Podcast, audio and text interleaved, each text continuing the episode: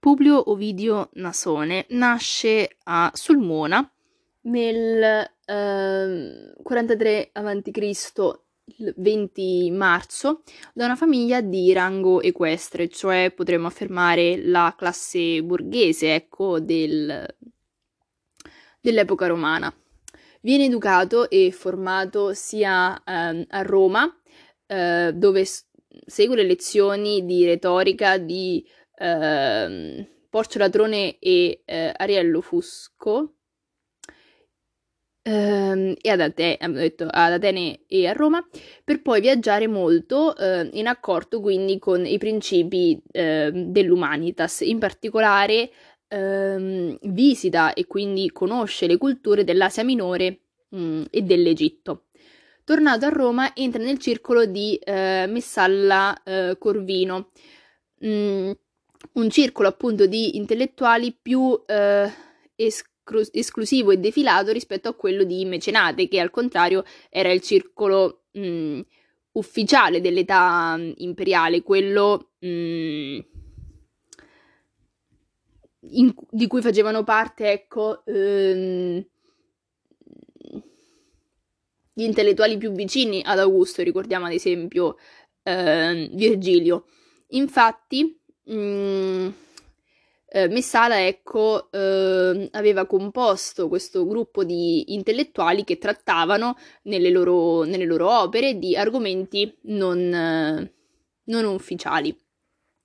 Ovidio è un giovane molto eh, alla moda, un amante del lusso e eh, acclamato, ecco, eh, dal popolo. Si sposa e divorzia eh, due volte, eh, mentre con la terza moglie, ecco, è in grande mh, affinità. Le sue opere sono di grande eh, successo proprio perché ha un atteggiamento sfrontato, esprime dei giudizi liberi sui ehm, valori, ecco, eh, e le tradizioni eh, romane, irridendo continuamente eh, il Mos. Ma proprio per questo motivo è ehm, malvisto, eh, al contrario, dal, dal, potere imperiale che cerca di ristabilire ehm,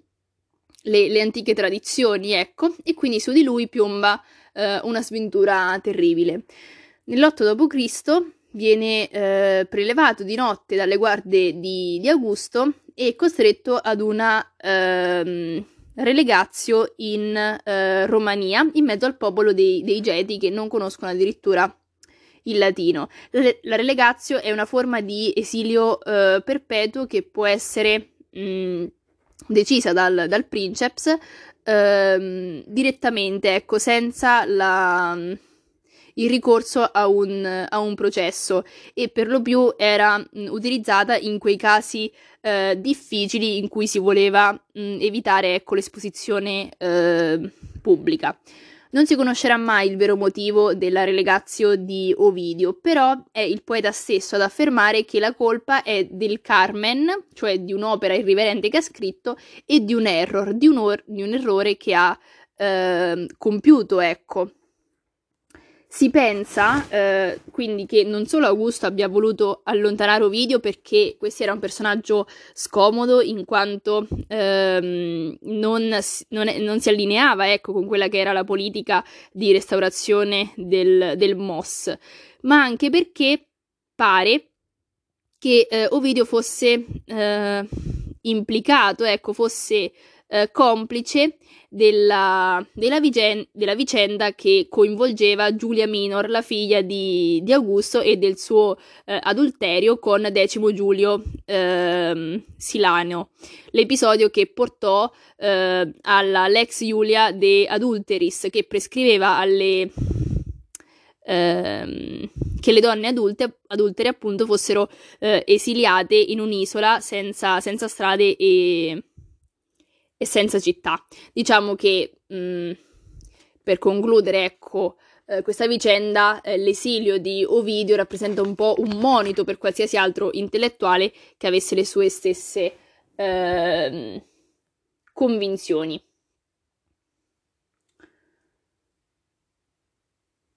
Tra le, le opere, ecco, scritte da, da, Ovidio, ricordiamo ad esempio ehm, quelle disperate, ecco, Ehm, durante la sua permanenza ecco, in Romania, si, chiama, si chiamano infatti Tristia, cioè le cose tristi, eh, e descrivono un insieme di riflessioni e mm, una sorta di diario ecco, sulla sua, sulla sua esistenza. Uh, Ovidio poi muore tra il 17 e il 18 uh, d.C. e il suo epitaffio uh, ce lo presenta come eh, un poeta scherzoso, cantore dei teneri amori, che perì a causa del, del suo ingegno ehm, che però ha molto amato ed ora riposa dolcemente. Mm, le, le, opere di uh, Ovidio che andrò a analizzare saranno gli Amores, l'Ars Amatoria, uh, l'Eroides, ecco, in generale e soprattutto uh, le Metamorfosi. Le Amores, gli Amores sono stati composti tra il 23 e il 14 a.C. Si tratta di una raccolta di ehm, elegie eh, nel quale l'amore è il tema principale, ovviamente, ma eh, che viene trattato come un, un lusus, cioè un gioco spensierato e non un, eh, un sentimento, ecco, eh, intenso e mh, mm, appassionato. L'elegia, ricordiamo, è un tipo di componimento letterario in cui eh, per lo più eh, l'autore esprime un suo sfogo eh, sentimentale. In questo caso eh, Ovidio si, eh, si, propone, ecco, in maniera provocatoria e mm, irriverente, affermando di essere un eh, collezionista di, di, donne, che non è legato da nessun, da nessun fedus, come ad esempio quello che legava ehm, il poeta Catullo alla sua, alla sua lesbia, ma al contrario è libero di avere tanti eh, amores, come allude il plurale stesso utilizzato eh, nel titolo, e quindi essere eh, quello che poi ecco, verrà definito come eh, un Don Giovanni. Quello del Don Giovanni, infatti, è un archetipo ehm, trasversale, ecco, presente un po' in tutte le epoche. Uh, in, quella, in, quella, latina era incarnato da Ovidio, però poi in seguito vediamo che l'archetipo del Don Giovanni eh, verrà utilizzato anche da Kierkegaard per ehm, analizzare lo stadio, lo stadio, estetico dell'esistenza. Poi ehm, Don Giovanni è il protagonista ovviamente eh, della storia di Tirso eh, de Molina, così come ehm, di... Mm, um, una commedia di Molière, eh, di, di, un'opera di, di, Mozart e poi anche di eh, romanzi ehm, contemporanei in cui però assume eh, caratteristiche eh, differenti. Ad esempio nel Bra- nei romanzi di Vitala- Vitaliano Brancati, il Don Giovanni o il Bell'Antonio è in realtà una vittima stessa del Don Giovannismo perché è un uomo costretto, diciamo, a incarnare un, un mito eh, inautentico che lo fa, che lo fa soffrire, ecco, che non rispetta la sua eh, personalità e che lo trasforma dunque in, uh, in un inetto. Ma in generale possiamo dire che eh, il Don Giovanni, così come l'Ovidio degli, degli Amores, ecco, è caratterizzato dal materialismo, dalla convinzione che non esista una vita eh, ultraterrena, ma solamente il, il carpe diem. E questo ovviamente si eh, oppone a quella che era la politica di Augusto che mirava alle, alla restaurazione dei pristina bonitas, cioè dei buoni costumi eh, del tempo, che prevedeva che invece eh, il cittadino fosse un eh, cives miles, cioè un, un cittadino soldato dedito agli, agli, ideali del MOS, quindi l'integritas, la virtus, la pietas, eccetera, eccetera. Altra opera, diciamo, simile è eh, l'Ars Amatoria o eh, Ars Amandi. Si tratta di un vero e proprio manuale di tecniche eh, amorose in cui Ovidio si presenta come un magister, cioè eh, un esperto che si rivolge eh, ai suoi discepoli dispensando una serie di consigli per eh, poter conquistare una donna. Innanzitutto, ehm, la parola stessa ars è una parola eh, polisemica che eh, può indicare sia un'arte in generale, sia proprio una tecnica, come se Ovidio appunto volesse eh, dire che in amore esistono eh, delle, delle strategie infallibili che quindi possono essere insegnate come se fosse una normale disciplina. In particolare in amore contano la dottrina, cioè la teoria, la perizia, l'esperienza e l'usus, cioè ehm, l'esercizio. E però dietro a questa apparente, diciamo, eh, maschilista e eh, superficiale visione eh, del mondo, c'è in realtà eh, un'idea più profonda, mi viene da dire, cioè mi viene da dire che è sbagliato, però un'idea più ehm, interessante, ecco, cioè che in realtà l'uomo deve imparare a ingannare la donna prima che la donna eh, lo, lo, inganni eh, fatalmente. Infatti le donne sono definite da eh, Ovidio come un genus profanum, profanum nel senso di impuro empio, la parola stessa deriva etimologicamente dalle parole pro, che significa avanti, e fanum, che era il luogo sacro nel quale non si poteva entrare ehm, a meno di una purificazione. Ecco, quindi le donne sono eh, profane nel senso che sono eh, impure, come abbiamo detto e questo anticipa ancora una volta la cultura dei libertini del Settecento, oltre che l'archetipo del, del Don Giovanni, le relazioni pericolose e tutte quelle cose così. Uno ehm, dei, eh, dei, passaggi ecco, più importanti eh, dell'Ars Amatoria è quello che viene normalmente intitolato i luoghi della caccia, cioè eh, Ovidio identifica ehm, alcuni luoghi, ecco, come quelli più eh, adatti eh, per poter mh, mm, trovare eh, effettivamente una, una donna da, eh, da irretire. E questo, ecco, non ho aggiunto prima, è sempre possibile perché sibi queque videtur amanda, cioè ogni donna crede di eh, meritare di dover essere eh, amata e questo lo crede falsamente.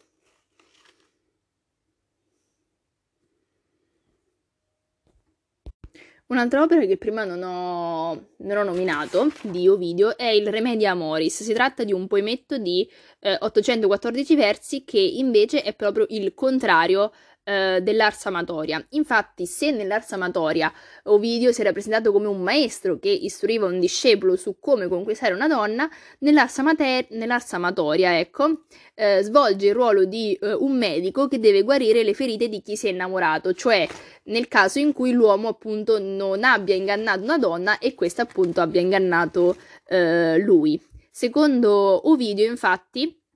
ehm, i rimedi, ecco, per l'amore possono essere eh, insegnati così come le tecniche per eh, far, far innamorare. L'importante, spiego video, è ingannare se stessi, cioè bisogna eh, inizia- iniziare a raccontare della persona amata quanto, eh, quanto di peggio e tenersi lontano da quelli che sono i luoghi della caccia, tra cui il teatro e il circo già citati eh, in precedenza. E quindi ehm, se eh, in un primo momento Ovidio riteneva giusto e anzi doveroso amare eh, il lusso e la raffinatezza, al contrario bisogna eh, adesso mh, mm, optare per la rusticitas, la simplicitas, allontanarsi ehm, ehm, da ciò che prima si utilizzava ehm, frequentare, in un certo senso trovare ehm, delle distrazioni, ecco, che eh, distolgano il pensiero da quello della, della donna amata. E questo un po' eh, si ritrova in, in Boccaccio nell'elegia di Madonna eh, Fiammetta, in cui si dice che appunto gli uomini nel momento in cui sono eh, innamorati e non vengono corrisposti oppure vengono ingannati, eh, possono trovare conforto in altre attività come ad esempio la caccia, eh, o l'andare a cavallo piuttosto che eh, il gioco, mentre le donne al contrario fanno più fatica a liberarsi dell'amore perché sono costrette, ecco, in casa, relegate in solitudine e quindi forzate a ritornar- ritornare sempre sui loro eh, pensieri eh, amorosi. Ecco, questa attenzione nei confronti della psicologia delle donne che eh, emerge per contrasto nel, nell'opera Remedia Amoris, ma in generale in tutte le opere che, eh, che trattano del, dell'amore come l'usus e quindi della conquista delle donne, è ancora più eh, evidente nelle, nelle Eroides, una serie di eh, lettere, ecco, eh, di eroine del, del, passato, infatti il vero titolo è Epistole Eroidum, che eh, Ovidio immagina essere state scritte da 15 donne della mitologia o perlomeno della, della storia verso i, i loro amanti. E appunto qui emerge ciò che dicevo, cioè che il destino delle donne, riconosce Ovidio, è più doloroso rispetto a quello degli uomini, perché queste eh, devono essere sempre tacite, cioè solitarie e silenziose, non hanno la libertà di muoversi, di viaggiare, quindi di eh, distrarsi e ognuna di loro è legata alla, alla, fides, cioè al giuramento amoroso che è rivolto nei confronti del, del proprio amato. Alcuni eh, di esempi di donne sono Penelope che scrive a Ulisse, Saffo a Faone, eh, Briseide ad Achille, eh, Arianna a Teseo o, Medea a, a Giasone, ad esempio. Passiamo adesso con l'analisi eh, dell'opera più importante di, eh, di Ovidio, quella delle Metamorfosi. Passo indietro. Che cosa si intende per metamorfosi? L'etimologia della parola eh, metamorfosi, ecco, deriva dal, dal greco. Infatti con ehm, il prefisso meta si intendeva un passaggio di stato e quindi metamorfosi eh, indica un cambiamento di, eh, di forma ecco, della, stessa, della stessa sostanza. Si tratta questo di un topos eh, letterario presente in tutte le epoche storiche, a partire appunto eh, dalla mitologia greca, che viene ripresentata da Ovidio stesso, pensiamo ai miti di Apollo e Daphne o di Eco e Narciso, ma anche nella letteratura eh, contemporanea, mh, mm, in cui le metamorfosi diventano non solo eh, un, un, elemento ecco, di, di fantasia che appartiene alle, alle favole, ecco, dei, dei, bambini, il cui mondo eh, è, è, aperto così come la loro mente, ma anche una eh, trasposizione, ecco, una proiezione di quelli che sono eh, i nostri desideri e pulsioni più profonde. Infatti, se anche analizziamo i nostri, i nostri sogni, ecco la dimensione onirica di ogni, di ogni individuo, ma anche i nostri stessi pensieri, vediamo come questi si manifestino con il linguaggio delle, delle, delle metamorfosi. E quindi uh, presen- cioè, ci presentano ecco, un mondo octonio che è uh, completamente diverso rispetto a quello della, della realtà, in cui tutto è distinguibile, ecco, e incasellabile in compartimenti, in compartimenti stagni. Questo è quello che un po' ci dice ehm, Italo Calvino nella sua lettura critica delle ehm, metamorfosi di Ovidio, gli indistinti confini. Infatti, ehm, ehm Calvino, ecco, eh, mette in evidenza la contiguità dei mondi delle, delle, metamorfosi, in cui effettivamente non c'è distinzione, così come non c'è la distinzione nel mondo primordiale, ecco quello dei, eh, degli antichi, fra uomini e minerali, tra uomini e piante, tra uomini e animali, ma addirittura anche tra uomini e dei che avevano la possibilità anche di eh, accoppiarsi eh, fra di loro oltre al fatto che eh, le metamorfosi sono caratterizzate da un fascino geografico che ancora oggi ci eh, attrae. Pensiamo ad esempio eh, a quanto ci eh, ci attra- attraggono appunto i racconti eh, venuti da molto lontano, come ad esempio eh, dall'Oriente. Poi eh, scrive ancora Calvino, le metamorfosi sono un poema dell'accumulazione perché ehm, le storie sono ricche di particolari e punti di vista, proprio perché la fantasia per sua natura eh, accumula, ecco, ed è, eh, ed è, ricca e quindi offrono eh, anche a, ai contemporanei, così come ogni classico, la possibilità di attingere ehm, ispirazione. Questo dettaglio però, fa, prendendo in esame invece la lettura critica di Leopardi delle, eh,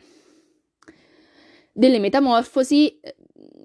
è, è, quello che viene disprezzato al contrario da Leopardi. Ricordiamo Leopardi è il poeta dell'immaginazione, del vago e dell'indefinito e quindi è proprio l'evidenza, ecco, delle, delle, metamorfosi ovidiane che svela troppe cose, ecco, nei passaggi delle metamorfosi, è considerata come un limite stesso del, del poema. Infatti Leopardi vorrebbe avere, ecco, la possibilità di eh, immaginare, ecco, di vagare con la propria mente e quindi eh, non leggere quali sono i vari passaggi del, della metamorfosi. Uh, poi, altra lettura critica, Sheglov, um, si chiama Sheglov? Sì. Um, analizza invece dei tratti strutturali delle, uh, delle, metamorfosi e li considera una sorta di trattato uh, scientifico, enciclopedico, proprio perché Ovidio, ecco, ha un approccio alla realtà che, sebbene appare fantasioso, in realtà è quanto mai ehm, preciso. Infatti, possiamo affermare che la metamorfosi è un processo sì legato all'immaginazione, ma che in realtà è caratteristico della natura, dove eh, nulla si crea, nulla si distrugge e tutto si trasforma. Infine, eh, Bernardini Mazzolla mette eh, in evidenza nella metamorfosi, nelle metamorfosi di Ovidio, il tema dell'amore e eh, dell'alterità. Infatti, eh, Ovidio, ecco, viene eh, accusato di essere un uomo superficiale e infatti anche nelle metamorfosi l'amore è un, um, un lusus, nel senso che non c'è mai eh, reciprocità eh, nei, nei, rapporti amorosi ed è proprio questo che talvolta causa la metamorfosi. Pensiamo al, um, uh, alla storia ecco, di Apollo e Daphne, in cui effettivamente Apollo vidite incaluit, cioè vede la donna, si infiamma, non riconosce il legittimus finis, cioè il limite consentito e eh, per questo motivo eh, Daphne deve essere salvata dall'intervento di, di un dio esterno. A ogni modo, andiamo a parlare delle metamorfosi in sé invece che citare gente a caso. Le metamorfosi, ehm, titolo originale Metamorphoses o Metamorphoseon libri, è un poema in esametri composto da 15 libri tutti collegati tra loro, tanto che dal punto di vista formale si può parlare di Carmen Continuum o Carmen eh, Perpetuum, per un totale di 246 eh, racconti in cui Ovidio si propone di raccontare cosa? Dicere mutatas formas in novas ab origine mundi ad eh, mea tempora, cioè Ovidio si propone di raccontare come le, le forme ecco, eh, mutino in altre forme eh, nuove. I riferimenti sono eh, molti, ricordiamo ad esempio la Teogonia di Esiodo, eh, la Izia di Callimaco e le favole orientali. Ho già citato il mito di Apollo e Daphne, questo infatti è uno dei racconti più, ehm, più noti delle metamorfosi eh, ovidiane. Conosciamo un po' tutti la, lege- la leggenda. Ehm, Apollo, ecco, vede la ninfa... Um, Daphne eh, viene, si infiamma ecco, di passione per lei, eh, vorrebbe che il suo amore eh, fosse ricambiato, ma nel momento in cui Daphne effettivamente lo, eh, lo rifiuta e inizia a, a fuggire, eh, Apollo non riconosce, come abbiamo detto, ehm, il, il, no illegittimus finis, ma anzi la vede ancora più eccitante perché, eccitante perché sta fuggendo, tema della voluptas dolendi, e, e quindi Daphne ehm, Daphne si rivolse a, quindi a eh, Agea che per salvarla la trasformò in una pianta di, di alloro, albero che proprio eh, da quel momento ecco, divenne il simbolo del dio Apollo. Infatti Febo, eh, non potendo possederla eh, da donna, ecco, decise di eh, prenderla come sfos- sposa in un certo senso da, da albero, ecco. Quindi vediamo il tema dell'impossibilità della reciprocità eh, dell'amore all'interno delle, delle, metamorfosi, poi sicuramente la metamorfosi stessa che viene eh, descritta con precisione da, da Ovidio, ecco, in tutti i suoi in tutti i suoi passaggi, cioè il tenero petto è ricoperto da una sottile scorza, Uh, i capelli si allungano in fronde, le braccia in rami, il piede diventa delle radici, eccetera, eccetera. E poi uh, il tema, ecco, della reificazione anche della donna, della donna stessa, che uh, pur di essere mh, posseduta dall'uomo, ecco, viene accettata anche come, ehm, come oggetto. Un altro importante mito delle metamorfosi ovidiane è quello di Eco e Narciso. La storia è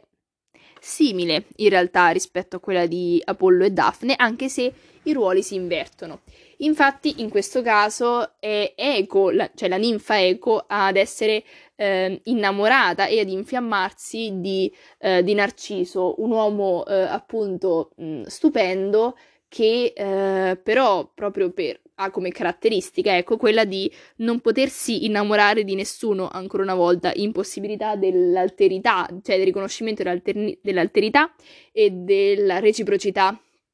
um, dell'amore. Ecco, appunto, vede vagare nei boschi il bellissimo giovane Narciso, mm, il quale però disdegna le, le attenzioni di tutti e quando Eco prova a iniziare un discorso, ecco, prova a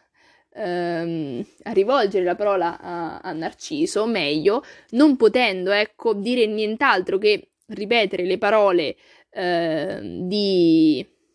di, Narciso, ecco, ehm, si, nasce un,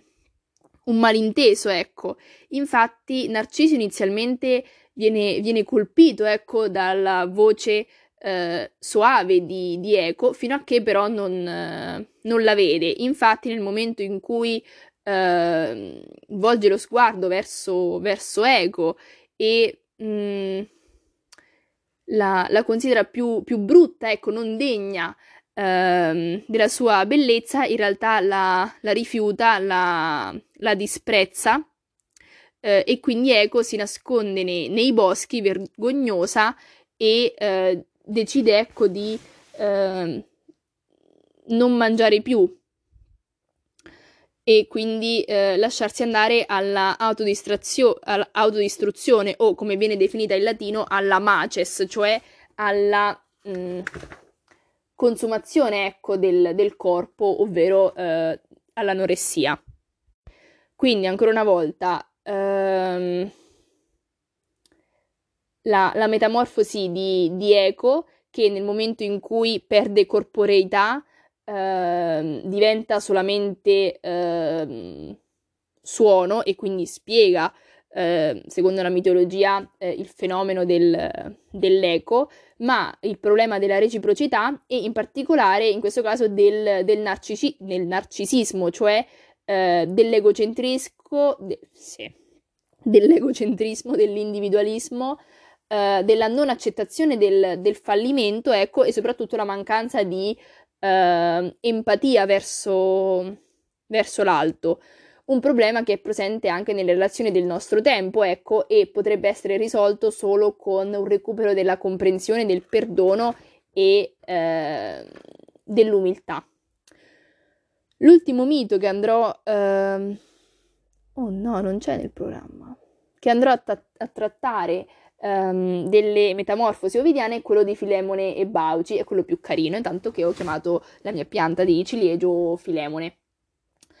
Giove e, e, Mercurio fanno una scommessa, cioè Giove in realtà è convinto che non riuscirà a trovare eh, in, in, tutto il mondo, ecco, eh, degli uomini che siano un esempio dell'ideale dell'ospitalità. Quindi insieme a Mercurio, ecco, si traveste da, da stranieri e da strani- sì, si travestono da stranieri, vanno in un villaggio no, a chiedere di essere accolti, nessuno apre loro la porta se non la vecchietta Bauci che insieme a suo marito eh, Filemone, eh, i quali vivono all'interno di una poverissima capanna, organizzano un, un laudo eh, banchetto ehm, composto di tutti ehm,